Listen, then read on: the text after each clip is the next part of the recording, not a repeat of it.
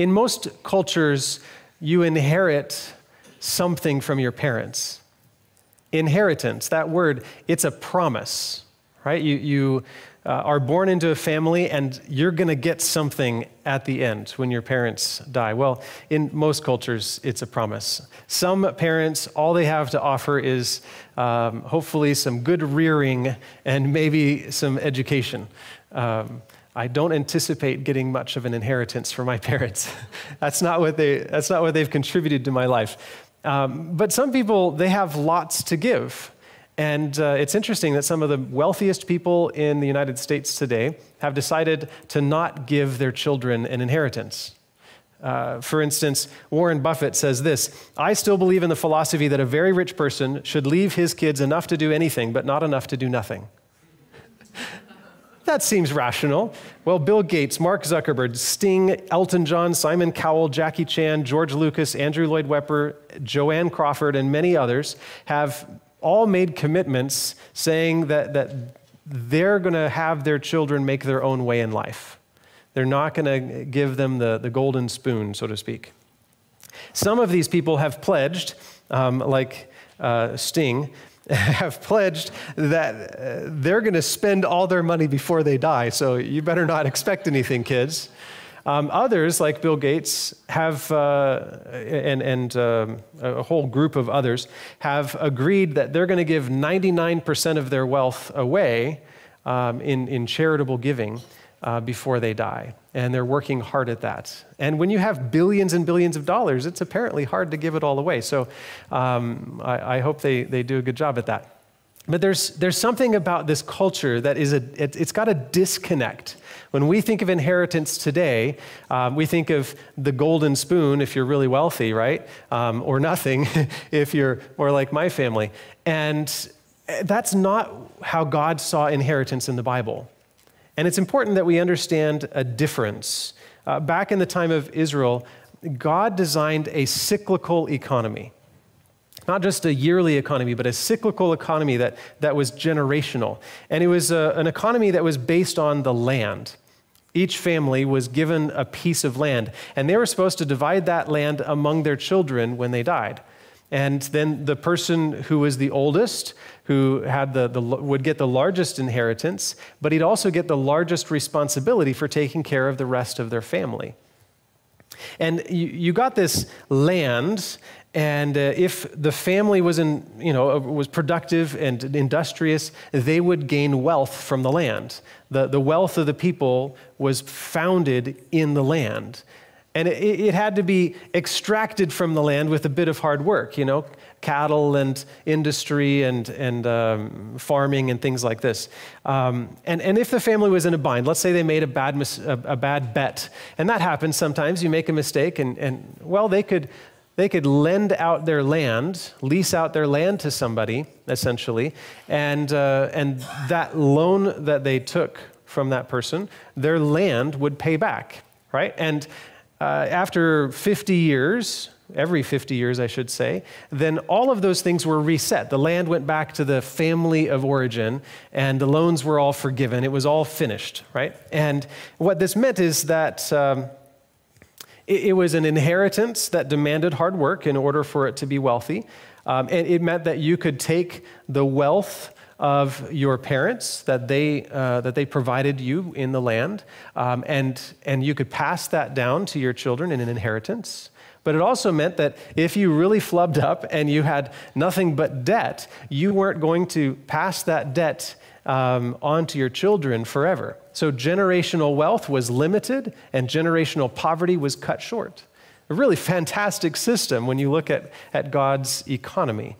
It doesn't match with the Republicans, and it doesn't match with the Democrats. It doesn't match with the independents, and it doesn't match, well, with any political party in the United States today. So don't try looking for it in our culture today. But that's what God intended when He looked at inheritance. Now, not only do you inherit the land, but you also inherit a name. It meant something to be the son of Jesse. It meant something to be the son of Caleb, the giant killer, right? To be a descendant of, of that clan that has the mountain. There's a great hymn that we don't have in our hymnal called I Want That Mountain. If you've ever sung it, you know what I mean. It's a good, It's a good song about Caleb and conquering the mountain there. But if it meant something that you were inheriting Caleb's land, now, there's one inheritance, uh, one promise. Well, actually, I want to tell you about a family before I tell you about this promise there's a family called the Rechabites, and Jeremiah has a little interaction with them. And I think it's valuable when you think about the name of somebody, the character that you're getting, right? Caleb is the giant killer. Well, the Rechabites, uh, they were offered wine. And I think Jeremiah did this uh, for the illustration of it. But he sat them down in a meeting, he called them together, and they came and, he, and he put some wine in front of them, and he said, Drink. And they're like, no. And here's what they say in Jeremiah 35, 6.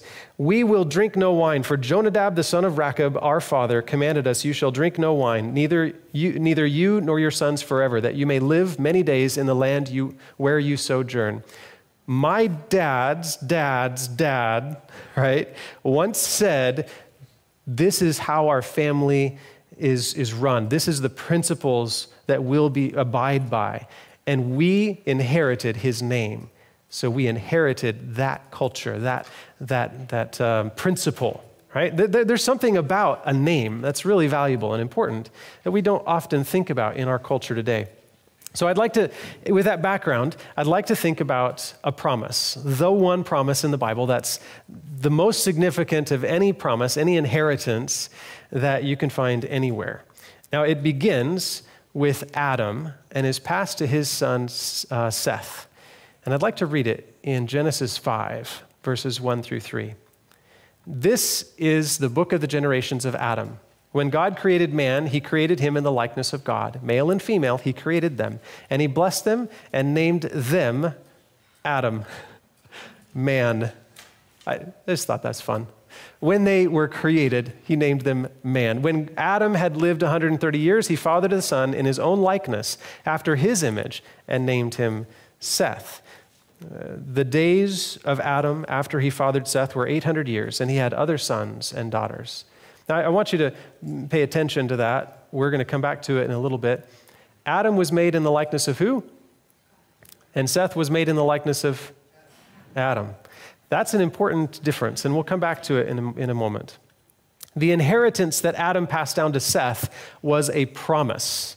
And, and it was a responsibility. Like the inheritance of the land, you, you pass on the security of the land, but you also pass on the responsibility of taking care of the land and of taking care of the family. And it's a similar thing with Adam. He passes down a promise, a security, and he passes down a responsibility. The, promises, uh, the promise uh, was a promise that God had given to Adam and Eve, and, and it was twofold. It had two parts. Uh, the first part we find in Genesis 2:17 that says, "If you eat of the fruit of this tree, then you will surely die." That's an important promise. It's a it's kind of a, a law, a boundary, right? And it's a it's a promise of judgment. And then there's the second promise, which is the promise of redemption. And it goes like this in Genesis 3:15 after they had sinned. God says, "I will put enmity between you and the woman, between your offspring and her offspring." He shall bruise your head, and you shall bruise his heel. So Eve's offspring will strike the serpent's head. They'll bruise the serpent's head. And what happens when you strike a serpent's head? It's the only part of the body where you can genuinely kill the snake, right? When you, when you um, mess up its head. Well, so this is a promise that while they allowed sin to enter, remember that we talked about last week? Through Adam, we've all inherited sin. Thank you, Adam, right? Uh, but, but there's a promise of redemption. While we inherit that through Adam, God gives this promise that I'm going to end evil and I'm going to redeem you. It's a promise uh, of a child who would crush the serpent's head. It's the promise of Jesus. As Seth inherited uh, the, this promise of judgment and this promise of redemption. And he also inherited a responsibility to make sure that his kids knew what these promises were and were faithfully following God. So Seth told his son Enosh, and uh, Enosh told his son Kenan all about these promises, and then Kenan told Mahalalel, and Mahalalel passed this on to Jared, and Jared happens to be the father of Enoch. And Jared seems to have faithfully passed these promises and this faithful following God onto Enoch. But Enoch's experience was maybe a little different than Seth's. Enoch by the time he was born, it was 622 years since Adam had received these promises. And a lot can happen in 622 years. How long has the United States been around? Not that long, right? 622 years ago, we're looking at uh, the, the, the, Middle Ages there, right? And all kinds of interesting things are going on in Europe. And um, what's America? Now, let's be honest with ourselves. We have a short attention span.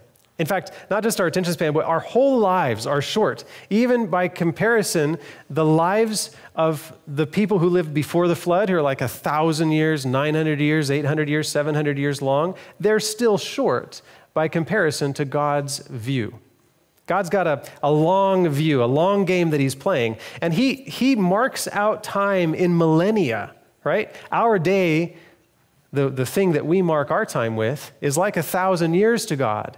A millennia is how he marks his time. And so when we see um, God's promise, we look at the moment, right? The day, the week, the, the, the month, maybe the year. Um, but, but in our lifetime, if we don't see God's promises fulfilled, we're like, hey, this isn't happening. But, but God doesn't see things in our perspective. He's got a much bigger perspective in mind than we do. Now, eh, there's a, a letter that Peter wrote, the second letter that Peter wrote, where he talks about something he calls scoffers, people who, well, they don't believe what God has said. And this is important for Enoch's day, and it's very relevant in our day. Let's look at it. 2 Peter chapter 3, verses 1 through 4. This is now the second letter that I'm writing to you, beloved. In both of them, I'm stirring up your sincere mind by way of reminder that you should remember the predictions of the holy prophets. These are the promises that God's given through the holy prophets and the commandment of the Lord and Savior through your apostles. Knowing this, first of all, that scoffers will come in the last days with scoffing. Following their own sinful desires, they will say, Where is the promise of his coming? For ever since the fathers fell asleep, all things are continuing just as they were from the beginning of creation. I haven't seen any change. It must not be true. Do, do you ever see people who scoff at the promises of God because we haven't seen them ha- happen or they haven't seen them happen? This was Enoch's experience. Enoch lived in a day of scoffers. Let's go back to Genesis chapter 5 and let's read his story in Genesis 5 21 to 24. There's eight verses in the Bible that talk about Enoch, and we're going to read all eight and, uh, and apply them. And uh, I think by the time we get to Jude, you'll see why this is a very appropriate uh, sermon for a communion service. Genesis chapter 5, verses 21 to 24. When Enoch had lived 65 years, he fathered Methuselah. Enoch walked with God after he fathered Methuselah 300 years, and he had other sons and daughters. Thus, all the days of Enoch were 365 years. Enoch walked with God, and he was not, for God took him. We don't have a lot to go on to understand Enoch's story, but I think we know just enough that we can piece together some of his uh, timeline, you might say. What we do know is that he walked with God. Now, some read Enoch's story and they think, man, Enoch was such a righteous, holy, and just insert the word because this is what we really mean sinless man that, that God had to take him to heaven. He didn't have any other choice. Uh, one guy said that uh, Enoch walked with God, and God enjoyed his walks with Enoch so much that he, he decided to take him to heaven so that they could walk together all the more.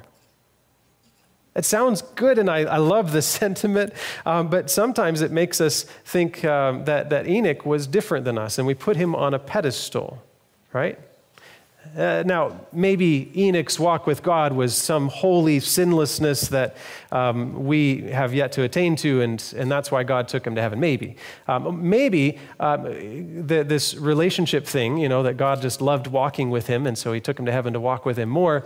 Uh, maybe it's very physical, like, like Enoch in the morning uh, he'd, he'd uh, step out of his, his uh, tent or um, whatever it was that he lived in, and, and he'd walk to the end of the sheep pen where he'd meet God who was waiting for him. And there they'd go through the, the, uh, the woods and sit down under a big tree and talk and right maybe it was maybe it was very physical and real and relational like you might go on a walk with a friend maybe whether it was this sinlessness or physical walk with God, this experience of Enoch seems beyond us. It seems like that's not something you and I can experience. Um, or, or if it is, uh, man, it's, we haven't gotten there yet because um, I don't feel God's presence like seems like Enoch would have, or I, I haven't yet been translated to heaven like Enoch was, right? Now, since we only have these eight verses in the Bible, we, we, we need to piece a few more things together before we tell the whole story of Enoch. Um, there's two more passages. One is Hebrews 11 and verses 5 and 6, and then the, the, the last one is Jude 10 uh, and 10 through 15. Let's read Hebrews 11. By faith, Enoch was taken up so that he should not see death. Underscore that word in your Bible if you haven't yet. By what? By faith. That's an important clue as to what Enoch's walk was like. By faith, Enoch was taken up so that he should not see death, and he was not found because God had taken him.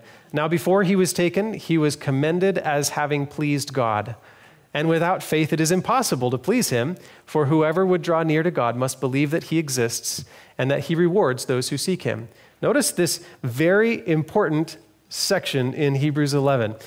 He says, that faith believes that God has promised things, including a reward. What's the reward that God promised Adam and Eve? It was Jesus, wasn't it? Jesus, the one who would uh, crush the serpent's head and provide redemption for mankind. That's the reward, redemption. You have to believe it by faith. And apparently, Enoch did believe the promise, even though he lived in an age of scoffers, people who said, God doesn't exist. Now let's look at Jude chapter, uh, verse 10 through 15. I, I went back uh, to long before the story of Enoch seems to start in Jude because uh, Jude's, this context is super important to understand who Enoch is. But these people scoff at things they do not understand. Uh, these are the scoffers, remember? They scoff at people, uh, at things they do not understand, like unthinking animals. They do whatever their instincts tell them. And so they bring about their own destruction. What sorrow awaits them, for they follow in the footsteps of Cain, who killed his brother. Like Balaam, they deceive people for money, and like Korah, they perish in their rebellion. When these people eat with you in your fellowship meals concerning the Lord's love, I'm just going to pause there for a moment so you can recognize why this is valuable for communion. when these people eat with you in your fellowship meals commemorating the Lord's love, they are like dangerous reefs that can shipwreck you. They're like shameless shepherds who care only for themselves. They're like clouds blowing over the land without giving any rain.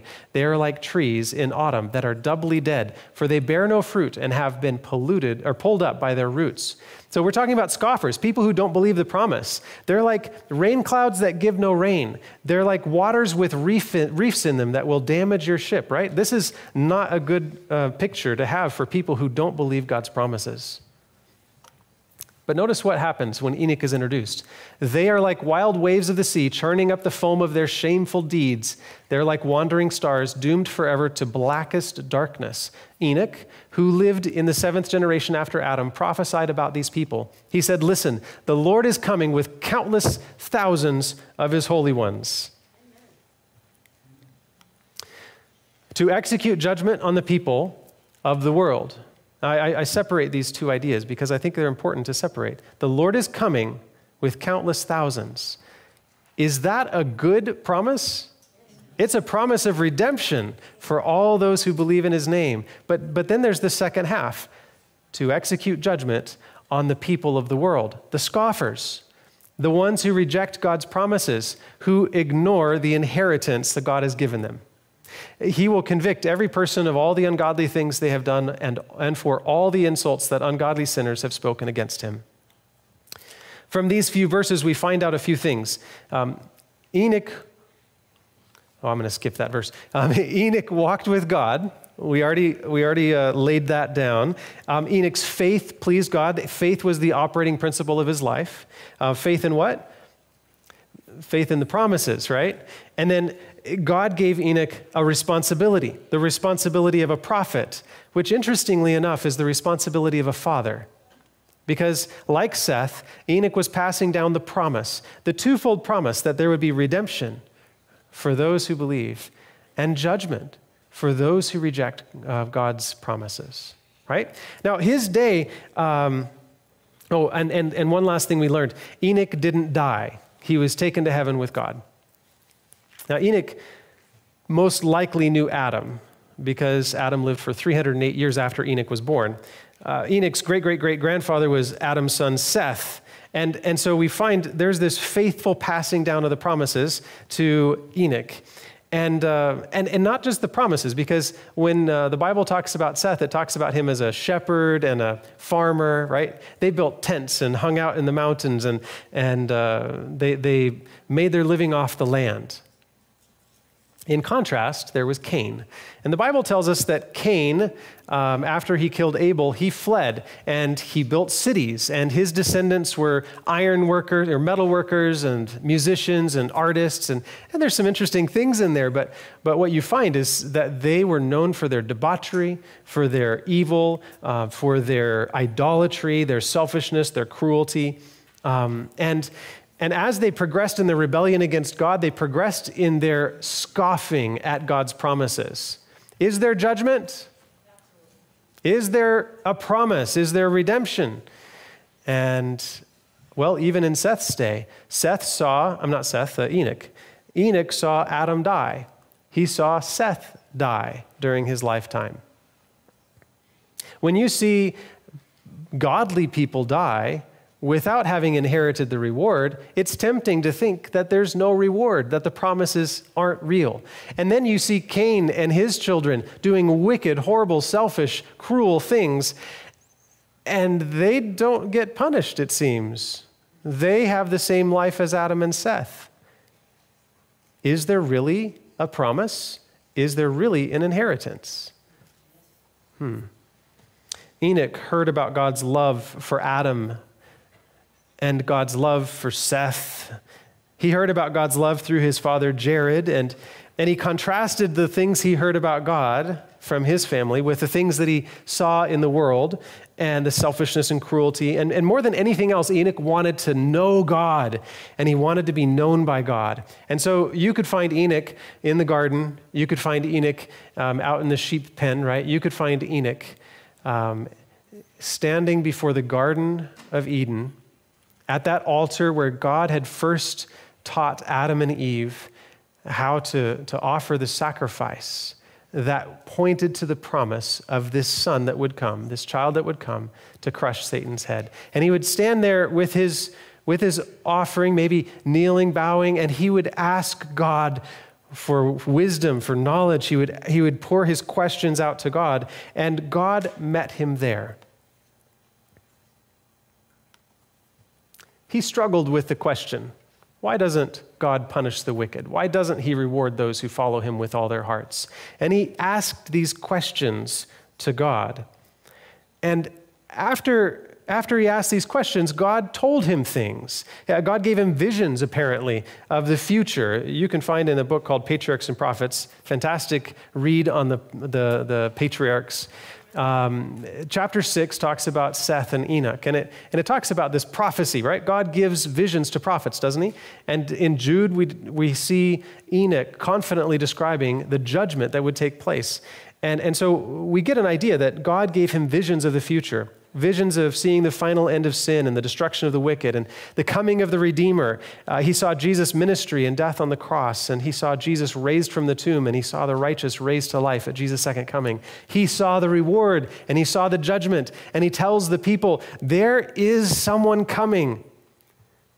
And he's going to bring a reward, and he's going to execute judgment.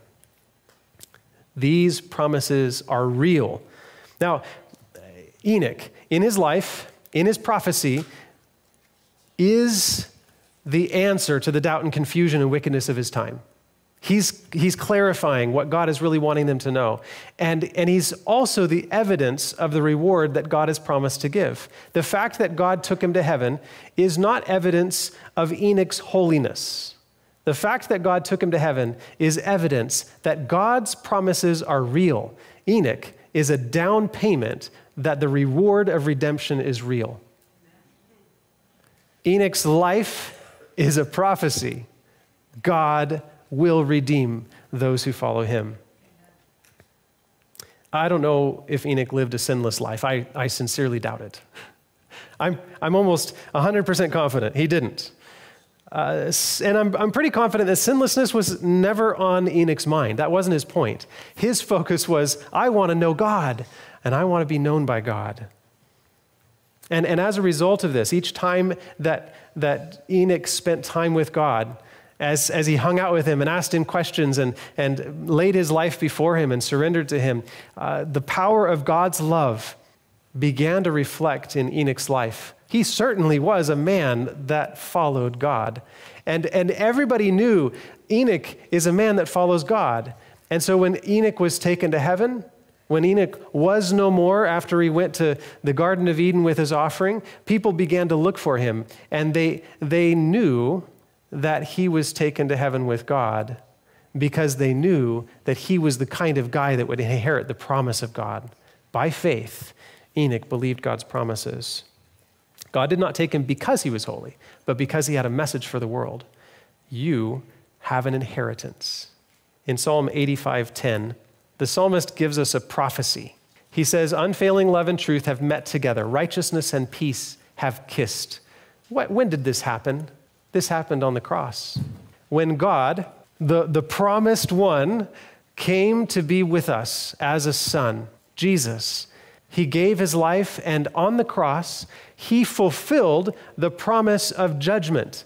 Right? The, the law requires death for the sin. Right? And when we have sinned, uh, we, well, that promise needs to be fulfilled in our lives. Jesus, he became sin for us. So that, and he took our sin and died for us so that we wouldn't have to. Justice, righteousness is met on the cross. But, but not just righteousness and truth, but peace and love. Because he came in love to give us mercy and redemption. And because he died, we can be redeemed. That word redeem is such a cool word. In, in the last message, we talked about the Son of God and the idea that we are children of Adam. How was Seth um, made? Was he in God's image or in Adam's? Genesis 5 says that Seth was made in Adam's image. Adam was made in the image of God. And I don't know about you, but I'd like to be made in the image of God. And instead of inheriting death and sin from Adam, I want the inheritance of life and the redemption that comes through Jesus. What about you? That word redemption becomes exciting. It's life impacting inheritance that we get when we become the child of God. What inheritance has God given you? In the service that we're about to do, the communion service, we have an inheritance. And it's, it's strange. We drink this juice and we eat this little cracker and we say that it's the blood and body of Jesus. And what we're saying is, as we participate in this ceremony, we're saying that we commit our lives to God, that, that Jesus is my all in all. In Colossians 1:27, Paul says, Christ in you, the hope of glory in you. And, that, and so we take Jesus' body and Jesus' blood into us. In a, in a symbolic way, we're saying, I want Jesus to live in me. The condition here is that you believe his promises. You see, the scoffers that come and participate in the Lord's Supper without believing the promise, they're like, they're like clouds that bring no rain and reefs in your ocean that break your ships. Don't do it. If you don't believe, then don't participate because this is a public testimony that you are a child of God and that you claim his promises, his inheritance of, of redemption. God's desire is to be as close to you as he was to Enoch. And I want to point out something God walked with Enoch, but Jesus promised to live in you. Which one is more intimate? To go on a walk for an hour in a day or to, to live with? See, God is inviting you to a deeper experience with Him than even Enoch had. Jesus says, Abide in me and I in you. Someday soon, Jesus is going to he's going to return and he's going to fulfill all his promises. He's going to take us to live with him. And every time we participate in this symbol, in this ceremony of, of the communion, we are we're recognizing the gift of redemption that God has given on the cross, but we're also believing the promise that Jesus is going to come again soon. In 1 Corinthians 11 26, we're told, For as often as you eat this bread and drink this cup, you proclaim the Lord's death until he comes. Do you see the two? We look back at his death and we look forward to his coming. This is what we proclaim every time we participate in the Lord's Supper.